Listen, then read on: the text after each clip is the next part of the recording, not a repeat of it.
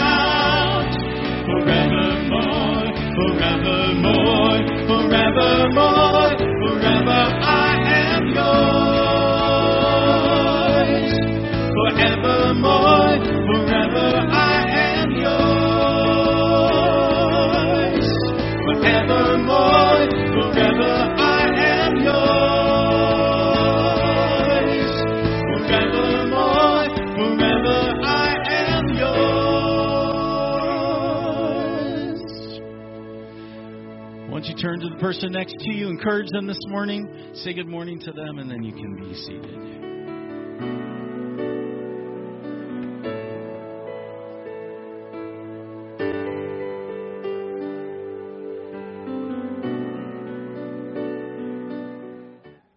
A lot of stuff going on. Well, let's go ahead and let's continue to worship through giving as the ushers come forward for this morning's offering. Father, we thank you for all that you've blessed us with. You are amazing and, and kind and generous and loving and holy, righteous and true. You are worthy to be praised far above all that we could ever think and imagine. We'll be praising you for all eternity. Lord, this morning we come before you and we want to surrender ourselves to you. We want to offer our lives to you as living sacrifices, holy and acceptable to you, because, God, that's our reasonable service. You've redeemed us and given us life. Father, we would ask that this morning you would receive this offering as an act of worship and praise. We're not paying off anything. We're not giving back to you something that that is a debt, but it's a it, it's a honor. It's a privilege to acknowledge that all that we have comes from you. And may you receive this offering as an act of worship and an act of praise and saying thank you. In Jesus' name, amen.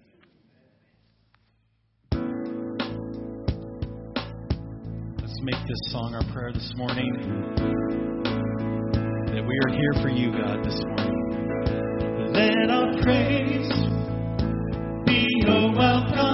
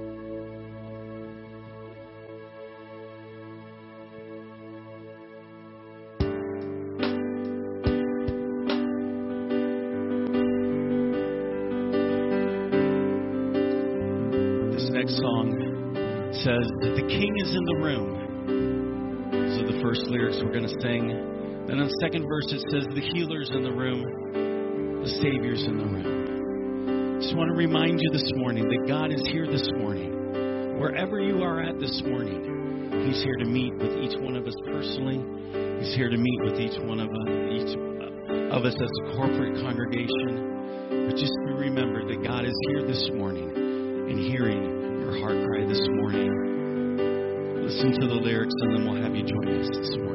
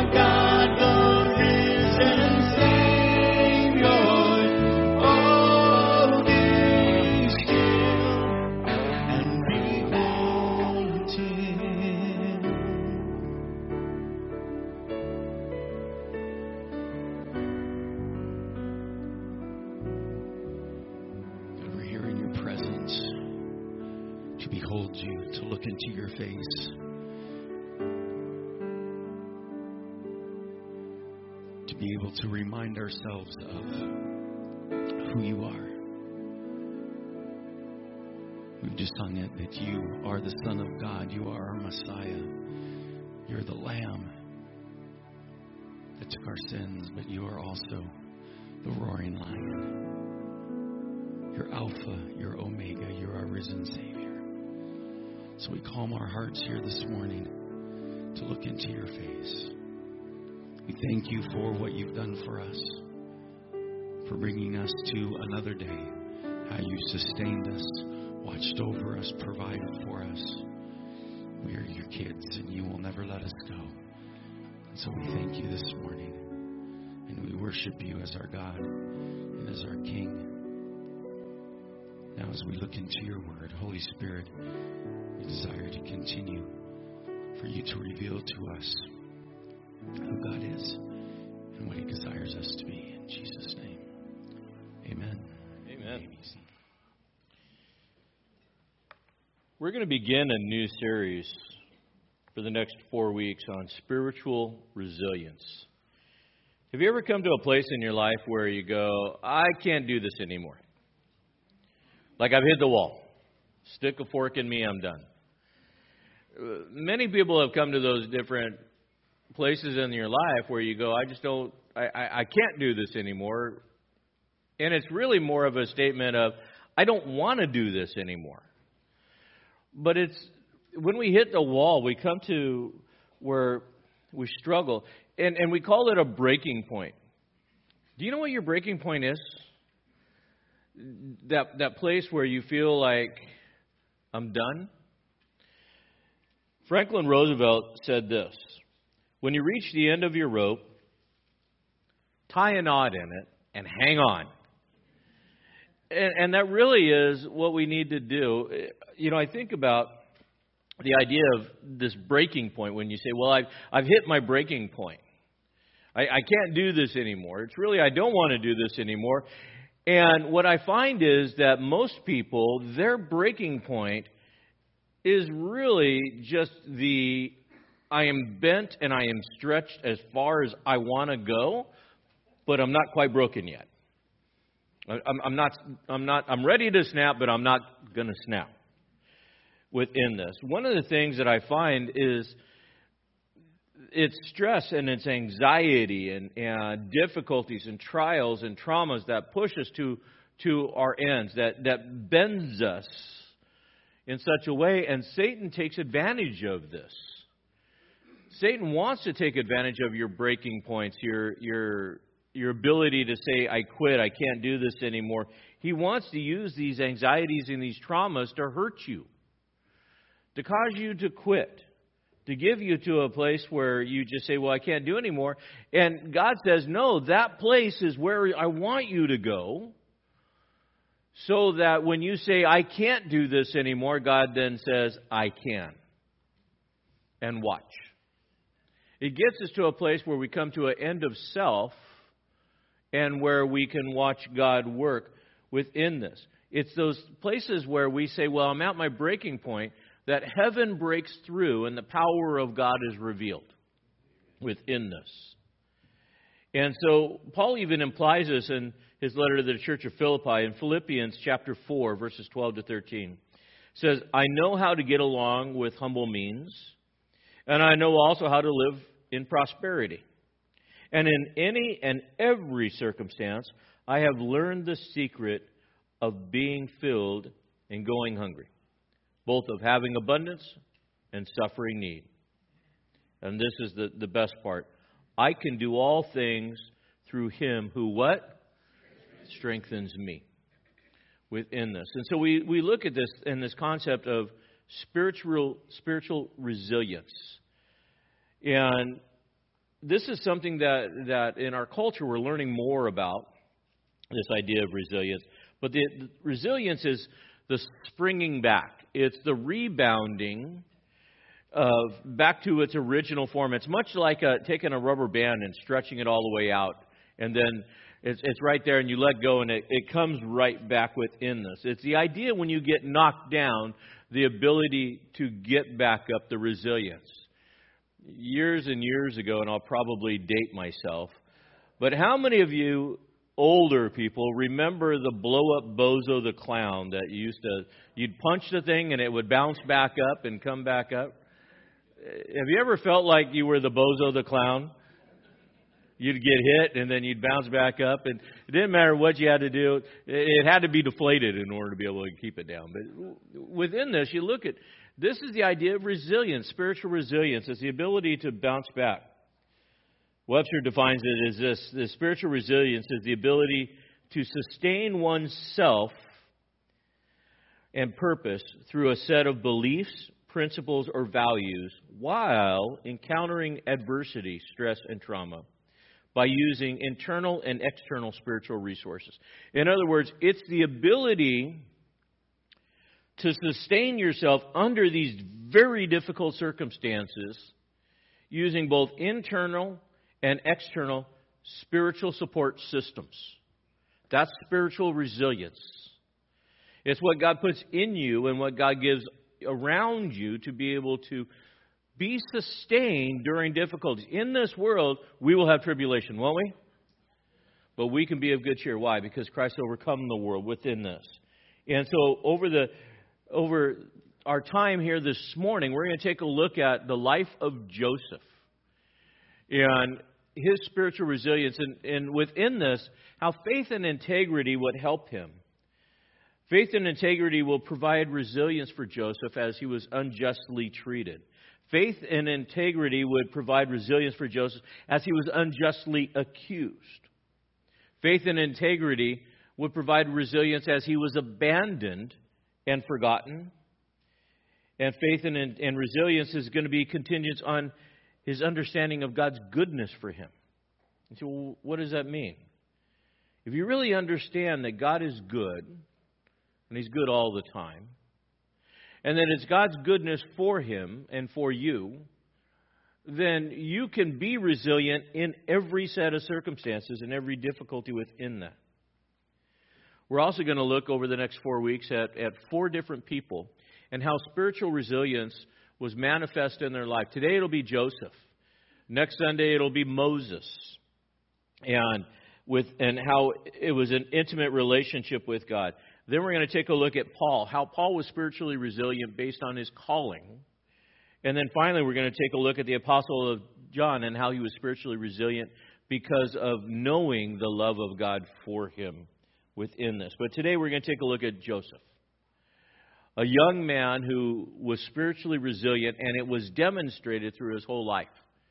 A life of adversity. You can relate to Joseph in a lot of different ways because in the four categories I gave you, at one time or another in your life, you're going to experience these things. Where the stresses are going to push you to the breaking point, but you don't have to be broken. As long as you have the right perspective. What's the right perspective? We're going to stand and read Joseph's perspective at the end of the account in Genesis chapter 50, verses 19 to 21. Let's stand and let's read that passage together. I'll read it and you can follow along. It says this But Joseph said to them, them being the brothers, Do not be afraid, for I am in God's place. Notice, I am in God's place. As for you, you meant evil against me, but God meant it for good in order to bring about this present result, to preserve many people alive. So therefore, do not be afraid. I will provide for you and your little ones. And so he comforted them and spoke kindly to them. God, we surrender ourselves to you and the teaching of your word. Lord, we would pray that you would that you would bring to light these events in Joseph's life so that we would understand that we would know that you are there for us. And we thank you in Jesus' name. Amen. You can be seated. We're going to kind of do an overview. We're going to start in chapter 37. You can flip over to it. Most of you, I would imagine, all know the account of the life of Joseph. If not, then I encourage you when you go home today, read chapters 37 to chapter 50. We are not going to stand and read all of those passages together.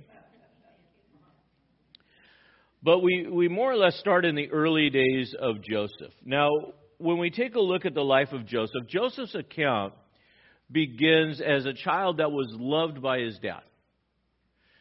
In the account in chapter 37, beginning with 2b all the way through verse 11, we're given that Joseph was loved much by his dad. Why? Because Jacob was married and, and to a woman that he loved dearly, and he had multiple wives within this. And at 17, this family is put together. Joseph is sent out to go take and, and check on his brothers that are taking care of the family flock within this. Now, Joseph was a in this blended family. In this day and age, we're like, okay, well, you know, blended families is a thing of our time. No, it was also a time, of, thing of Joseph's time. He had there was four different moms in the household within that. So we have Rebecca and, and Bilhah and all these others that are there within this. But the thing about Joseph is Joseph was loved more than the other brothers. So here's the situation Joseph's growing up in a blended household with a dad that, that is showing favoritism towards him more so than the other brothers, creating animosity between the brothers and himself. So we have this family dynamic that's going on within this household. And Jacob's bias was demonstrated publicly. How was it demonstrated publicly? Because he got what? The tunic of many colors, this outer coat, this blessing. While the brothers were out taking care of the flocks, Jacob was at home. And then he would go and, and he was sent out to go give a report on the brothers uh, against them in what was going on. And so Joseph comes back as being the obedient son, comes back and he declares this evil report against the brothers. Now, we're not told exactly what they were doing that was seen as being evil, but he was the tattletale. And so he comes back to dad, you're not going to believe what they're doing. And the brothers knew that. Now, how do you think that went with the family dynamic? Probably not so well. And so there was an animosity between all of the brothers and Joseph within this. And that motivated them to become violent. In chapters 20 and chapter 12 through 35, there was this jealousy that was raged. And so one day when Jacob told Joseph, Go out and check on your brothers, they see Joseph coming from a distance afar off. Now, you already don't like the guy. And he's showing up, and these are brothers. If you ever grew up with brothers, do brothers fight? Do sisters fight? Sure. And if mom and dad are not there to break it up, does it get pretty ugly pretty fast? Absolutely. So Jacob sends Joseph out to the flock to check on his brothers, report back what they're doing. And Joseph sends him out kind of as a spy. He set him up for this, not realizing what was going on. And he finds his brothers, and so within this, they grab Joseph, and but first they say, you know, here comes that that dreamer. Now keep in mind there was also some animosity that was going on because do you remember Joseph having a couple of dreams? And he had a couple of dreams, and he had told the the dreams to his dad and to his brothers, and he said, "You know, I had this dream about the sheaves, and and there was these these twelve sheaves, and and they were bowing down to me, and then there was a sun, moon, and stars, and they were bowing down to me." And I said, "Well, what? We're all going to bow down to you?" And Joseph's like, "Well, it's the dream." So within this, they had this great animosity towards him, and they say, "Here comes that dreamer." And what did they plan for the dreamer. Let's kill him. Let's kill him, and then we'll tell Dad that wild animal got him. So they had this plan. Let's kill him and let's let's deceive Dad, and we'll just tell him that that a wild animal killed him, and we'll be done with this guy. Within this, now Reuben would advocate not to kill him. He had a little bit of a conscience. Let's not kill him. So let's throw him into a pit. Let's throw him into a well. This pit. And so Joseph shows up. They grab him. They strip him of his cloak. which he's wearing.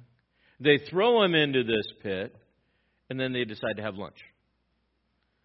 Now, keep in mind, did Joseph do anything to deserve this? Not really. He was a typical 17 year old boy that was taking advantage of a good situation. And he had these dreams that God had given to him.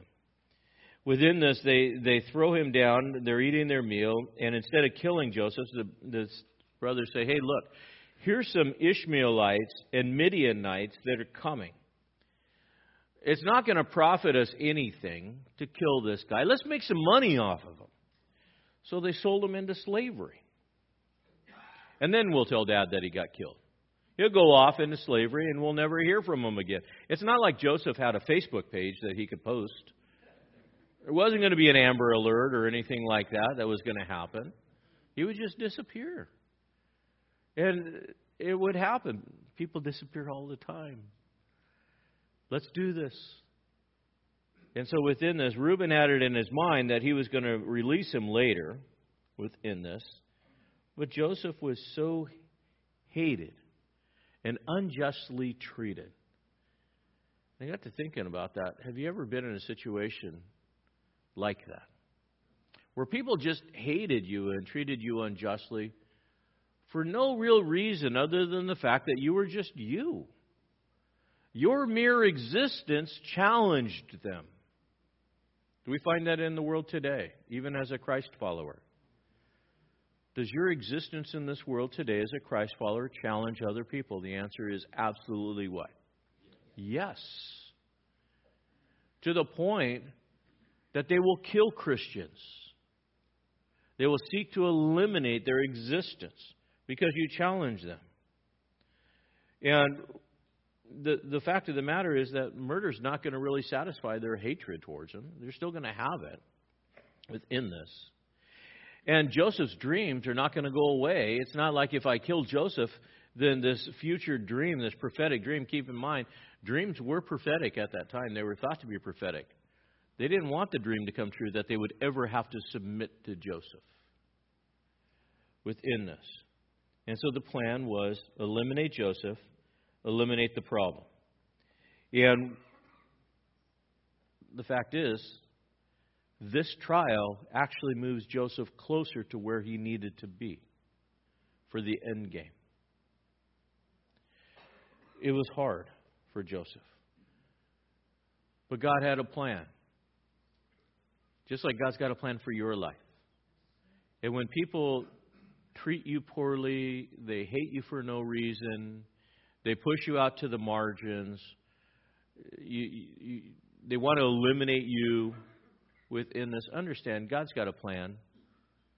In fact, in Jeremiah 29:11 it says this, "For I know the plans I have for you," declares the Lord, "plans for welfare and not for calamity, to give you a future and a hope."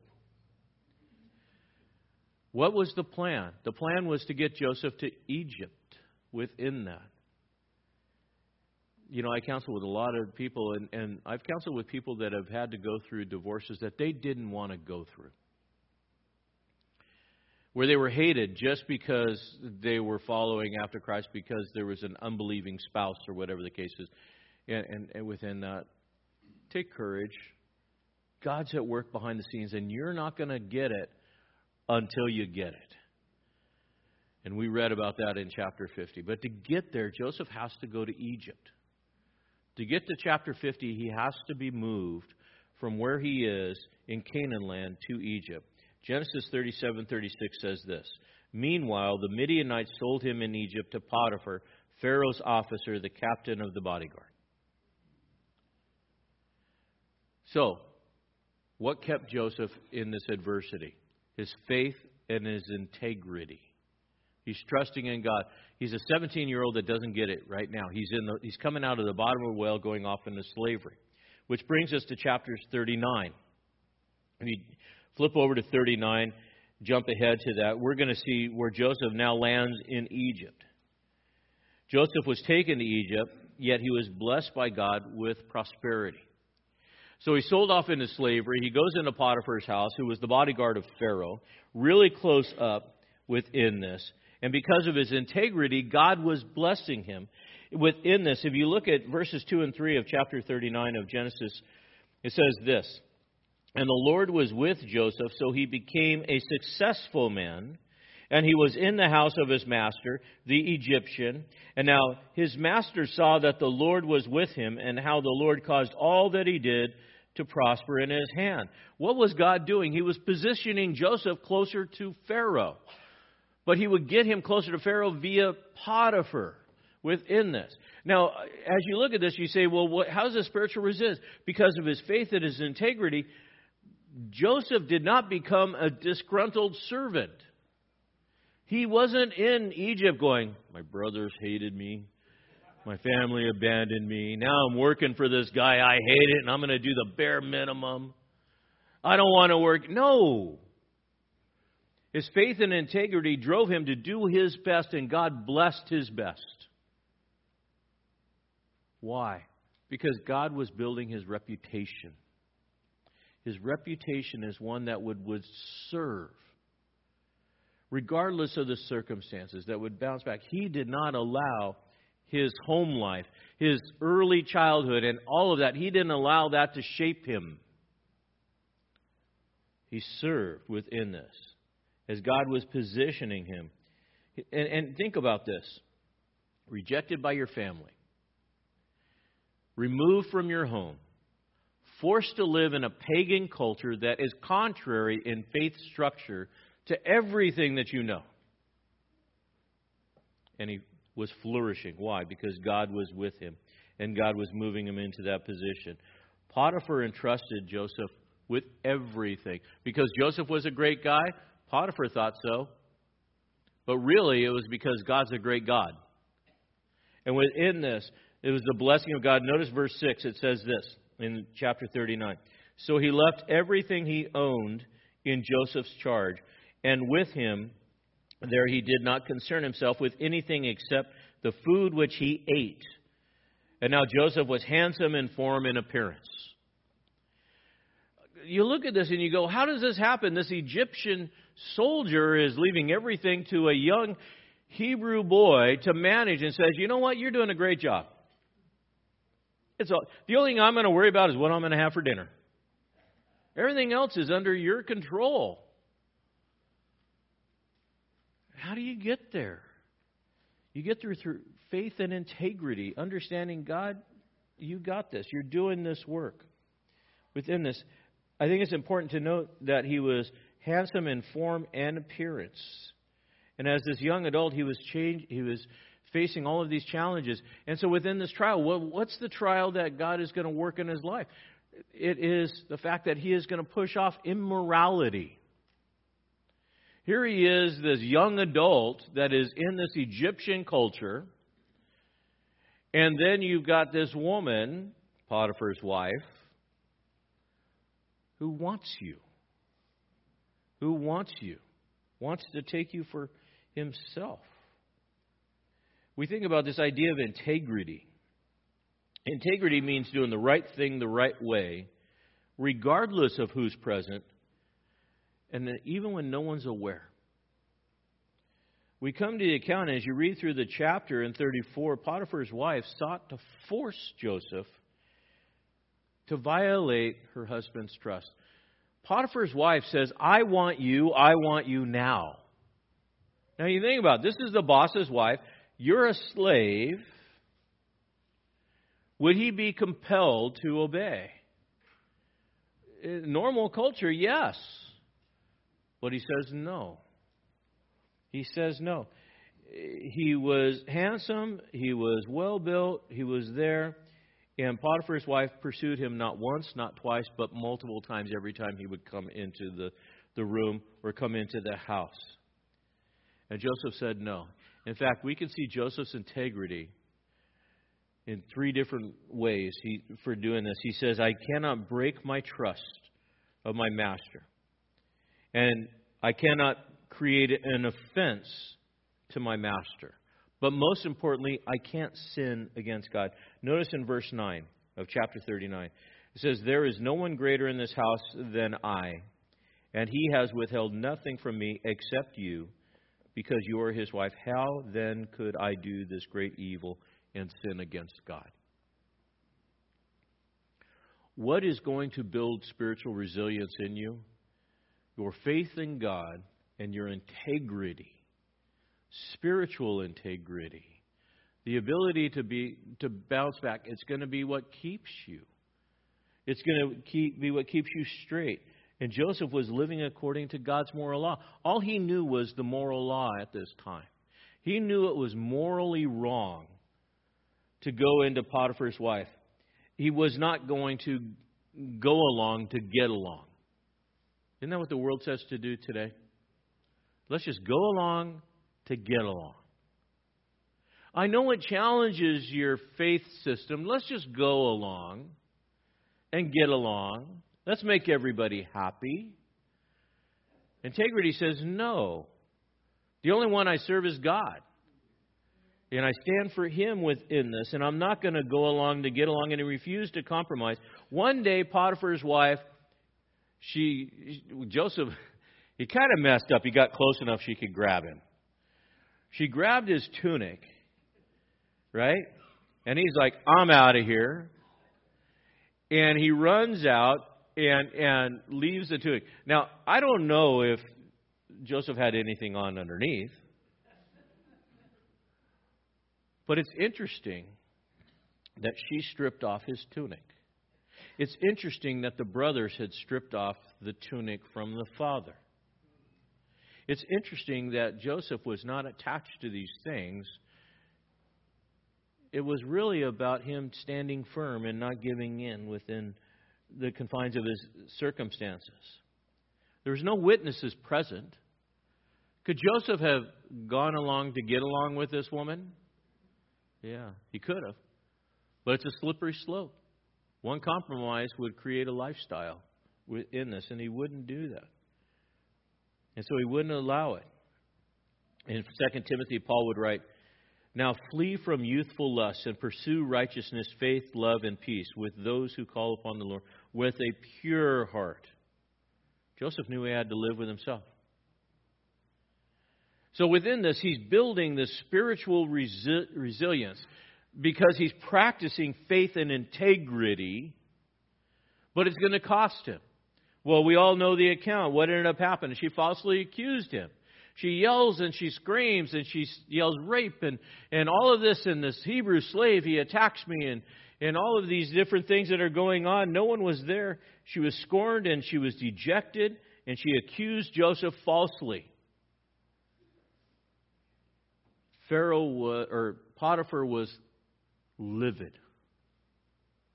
The very thing that Joseph didn't want to happen, the feeling that Potiphar's trust was broken, Potiphar felt betrayed.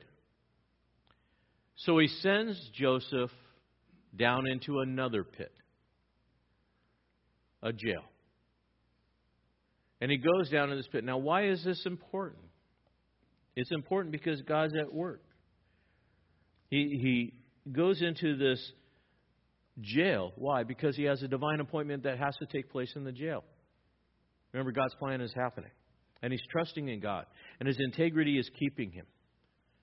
So, for the second time, Joseph is in the pits. He's in the pits. And you're saying, God, I don't like this plan. Have you ever been in the pits? It's like I was down, and I'm up, then I'm down. I don't like this journey. But within this, God's plan is being fulfilled because he needs to meet a baker and a cupbearer. It's important that he's there. And at the end of chapter 39, verses 21 to 23, note says, But the Lord was with Joseph and extended kindness to him, gave him favor in the sight of the chief jailer. And the chief jailer committed to Joseph's charge, note, all the prisoners who were in the jail, so that whatever was done, there he was responsible for it. And the chief jailer did not surprise, supervise anything under Joseph's charge because the Lord was with him. Whatever he did, the Lord made him to prosper. So again, we see this jailer, much like Potiphar, recognize his ability, and he doesn't really know that God's behind it. And he says, in the jail, Joseph, you're in charge of all the prisoners. Why? Because the Lord was with him, even in this pit. Because his faith in God and his personal integrity, he can face the adversity. Now, could Joseph been a disgruntled prisoner? Sure, he could. But he decided not to. He decided that wherever the Lord puts me, I am going to serve with a pure heart. I'm going to do my best. And God honored that within that because God was not done with him yet. So then, if you jump over to chapter 40, we see Joseph in the prison. While in the prison, Joseph's given this ability. So he's here with this, this cupbearer and this baker who made Pharaoh mad for whatever reason. We're not told. He just made him mad. And so he told the cupbearer and the, and the, the baker, You're in jail. Sends them off to jail. And the, again, this is Joseph's time in the pits and, and in this jail, and the baker and the cupbearer, they have these dreams. Now, this is where Joseph, being the dreamer, comes into play. God had given him this gift to be able to see a dream. And now he's going to give him the gift to be able to interpret the dream. The, jo- the baker and the cupbearer, they have these dreams, and you can read about these dreams where they had these, these three day events, and Joseph interprets them. Now, within one, it's good. With the other one, not so much. The cupbearer had a dream, and three days later he would return to his job as the cupbearer. The baker, on the other hand, would have a dream, and three days later he would be called up and be executed. Baker would end up, and his dream was about birds and loaves, and, and the birds would come and eat them, and it wasn't wasn't a pretty dream. Why is this important? Again, God was using Joseph in whatever circumstances that he was, and Joseph was spiritually resilient enough to respond properly in those difficult situations. Did Joseph ever think he was going to get out of jail? No. I'm here. This is this is my lot in life. I'm going to be in this place. I'm never going to see my family again. I'm never going to get out of this jail. I'm going to do this. But dreams belong to God, and God's using them. So Joseph is in this jail, within this. And the cupbearer was released from prison. But what's important? Chapter 40, verses 12 to 13 says this This is the interpretation of it. Three branches are three days. From three more days, Pharaoh will lift your head up, restore you to your office, and you will put Pharaoh's cup into his hand according to the former custom, which was which you had as a cup bearer. Then at his release in verse 23, it says, Yet the chief cupbearer did not remember Joseph, but forgot him. Joseph had asked and said, Please remember me when you leave. And he was forgotten for two years forgotten. Now, again, as a young man, could you be saying, Well, you know what, God, I'm doing the right thing. I did the right thing the right way for the right reasons. I'm serving you as best I can. I've been empowered to give these interpretations. And when you get up and talk to Pharaoh, just remember me. Don't forget me down here. And forgotten. One of the most difficult trials to get over is the feeling of being marginalized, pushed to the side, forgotten. And you feel, well, God, do you care? Do people care? Understand that that integrity and that faith that God has, that you have in God, means God's not done with you yet. Was God done with Joseph? No. But I'm sure Joseph probably felt that way. God, and, and you think about that. Up to this point, my, my family hated me, and they sold me off to slavery. First, they wanted to kill me, but then they made money off me, sold me off to slavery. Then I go to work in Potiphar's house, and everything's going fine. Okay, great, I'm a slave, and but I'm, I'm doing okay. And then I got this evil woman and she lies about me, and I end up in jail. And I do really good in jail, and I'm working really hard and, and serving you, God, and doing all the right things, and these people in need, and, and, and I'm helping them. And, and I asked him, I said, you know, when you get out of here, just remember me. And now I'm forgotten again. And Joseph is still in the pits. Then we come to chapters 41 all the way through 50, which is really understanding how this works out. Said two years later, two years later, the cupbearer remembered Joseph. Why? Because the cupbearer was a great person? Nope. Pharaoh had a dream. Pharaoh had a dream. In this dream, it was the dream about the seven cows being eaten by the seven lean cows. You can read about it. The seven ears of good grain came up and then in the ground, then seven thin ears of grain were scorched by the wind. Pharaoh was looking for an answer, and Pharaoh went to all his people, his wise men, his, all these people. He says, You guys got to give me the interpretation of this dream. It's from God. I don't know. It's a God is giving me this dream. I got it. And everybody's like, Nope. Don't have a clue. And then Mr. Cupbearer says, Oh, I know somebody. Yeah, you do know somebody because he helped you out. Was the cupbearer giving the information because he wanted to help Joseph or help Pharaoh? No, he wanted to move up on the food chain. Within this, he goes to Pharaoh and he says, I know a guy who interpreted my dream. Remember that two years ago? This is what he did, and he tells the whole account within this. And so Joseph was brought from the jail to interpret Pharaoh's dream, which would result in Joseph's promotion. And it's clear that God had given Joseph the interpretation. In fact, Joseph never takes credit for doing the interpretation. In chapter 41, verse 16, says this And then Joseph answered Pharaoh, saying, It's not me, God, Yahweh, will give Pharaoh a favorable answer. Tell me, tell me the dream. Not me, it's God. How do we know that Joseph had integrity? Joseph had integrity because could he have self promoted at this point? He's in front of Pharaoh. I have this great ability. But his integrity says, no, my faith is in God, and God will give you the interpretation. That's integrity within this, unlike the cupbearer. And so Joseph gives Pharaoh the interpretation of the dream. You're going to have seven bumper years, seven good years. Then you're going to have seven lean years. And Pharaoh, here's what you need to do. You need to go during those seven good years and take one fifth of everything and put it into a storehouse. And you need to appoint a good manager that's going to help take care of all of this. It's interesting that Joseph gives to Pharaoh more information than what he actually asked for. He, he just asked for the interpretation for the dream. Joseph gave him the management plan. Here's what you need to do within this. And again, could Joseph have been the disgruntled guy? Could he have gone back and said, Hey, Pharaoh, let me tell you about Potiphar's wife? What a wicked woman she was.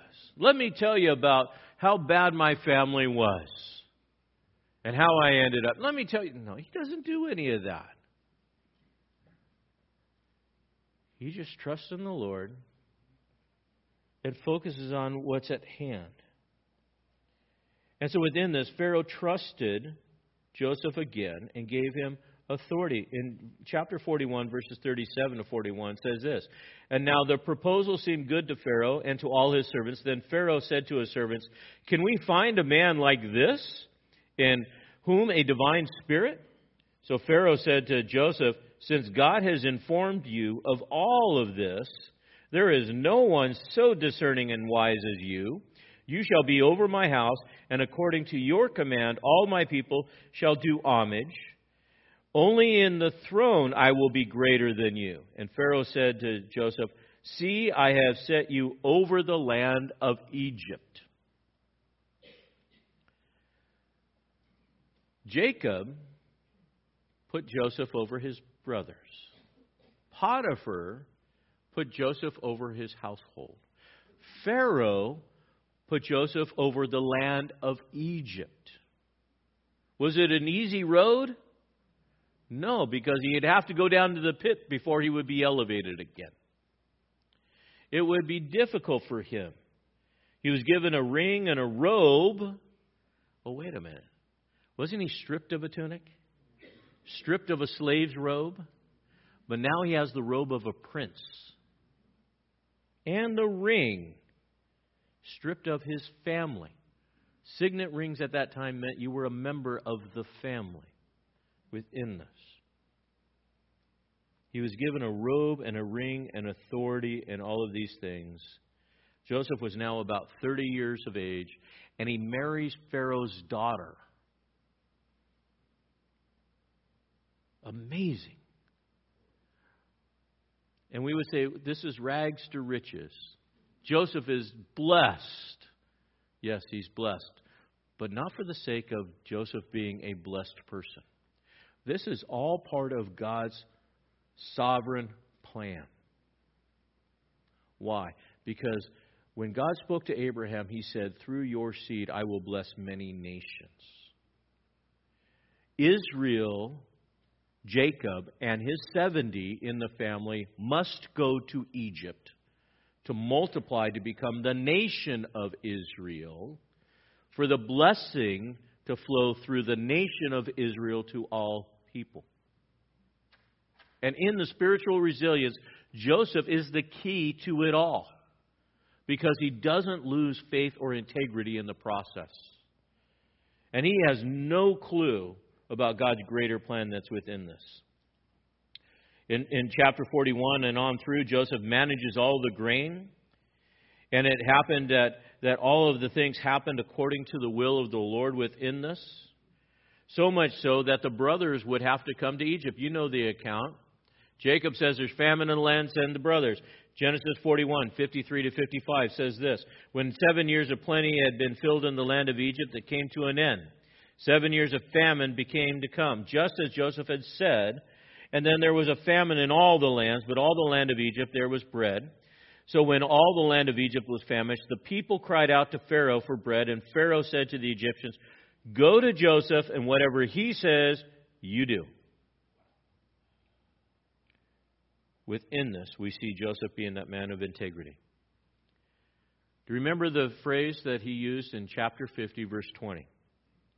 As for you, you meant it for evil, but God meant it for good, in order to bring about this present result to preserve many people alive.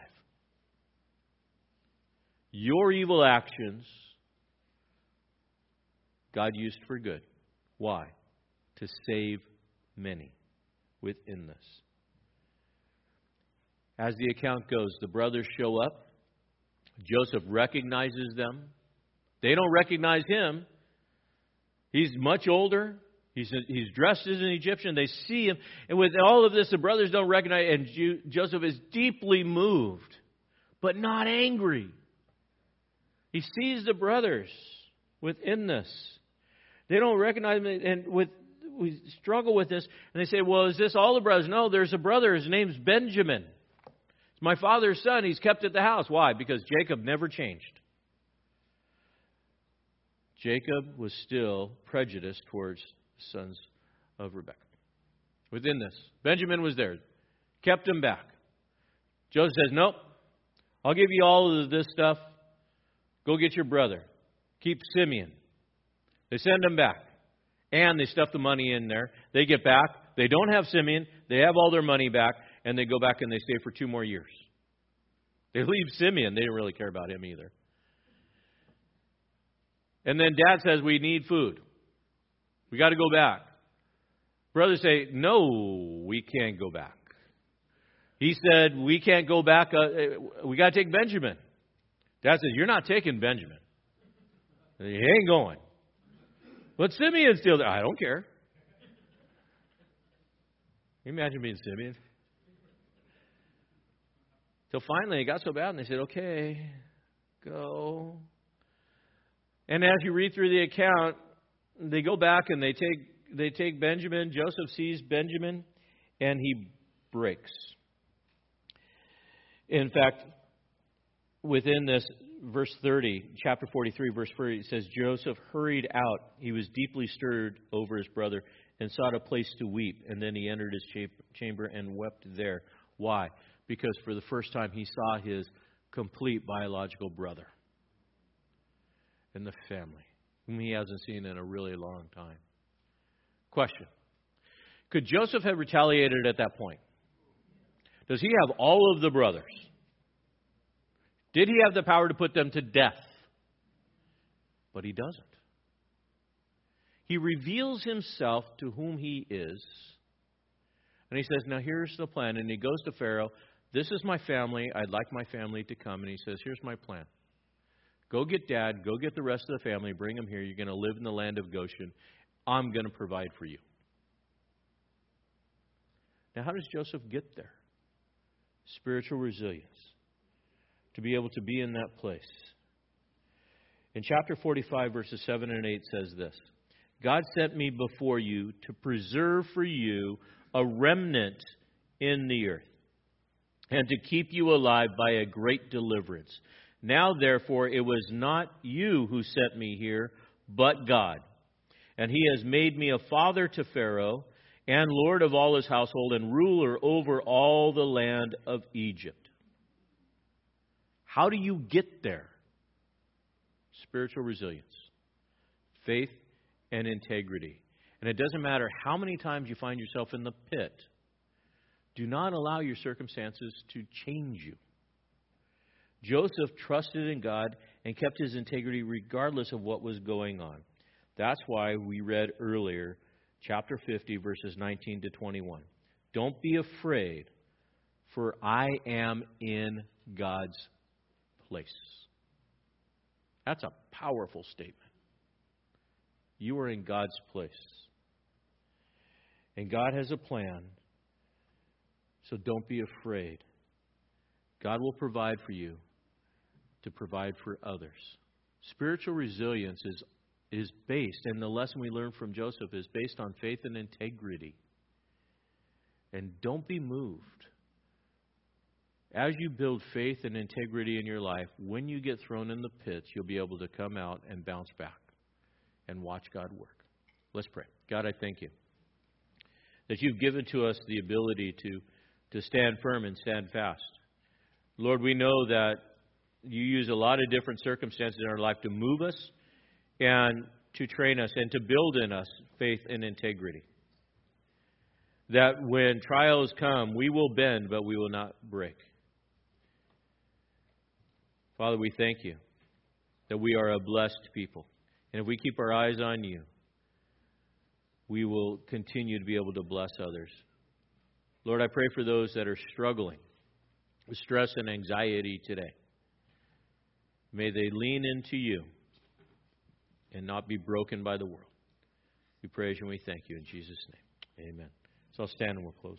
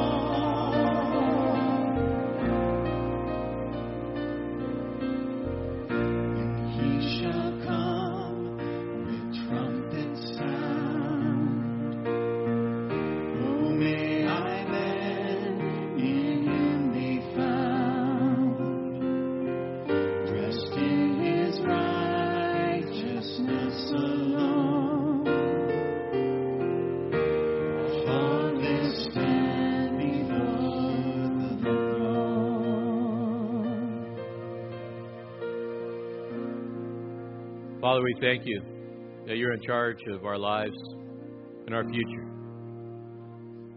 And the journey that we're on is going to have highs and lows. But you've given us the power to overcome. The faith that you've got this, the integrity to stand, comes from you. As we lean into you, may you empower us for the work before us. And as you did with Joseph, may you bless us in the work as we seek to do everything to honor you. Thank you for the fact that we can trust in you. Lord, as we go out this day, may we bring that confidence that, that we have in you to others, that they too can stand, they would know you as Lord and Savior. We praise you and we thank you for this day. In Jesus' name. And all God's people said, Amen. Amen. And praise Jesus. Have a blessed day. Thanks for joining us in the study of God's Word with Pastor Cary Wacker. We'd love to have you join us in person for worship each Sunday morning at 9 a.m. or 10:45 a.m. We also meet Wednesday nights at 6:30 p.m. Warren Community Fellowship is located at 56523 Columbia River Highway in Warren, Oregon, between Scappoose and St. Helens. For more information about Warren Community Fellowship or about WCF Ministries, call us at 503 397 4387. And don't forget to like us on Facebook.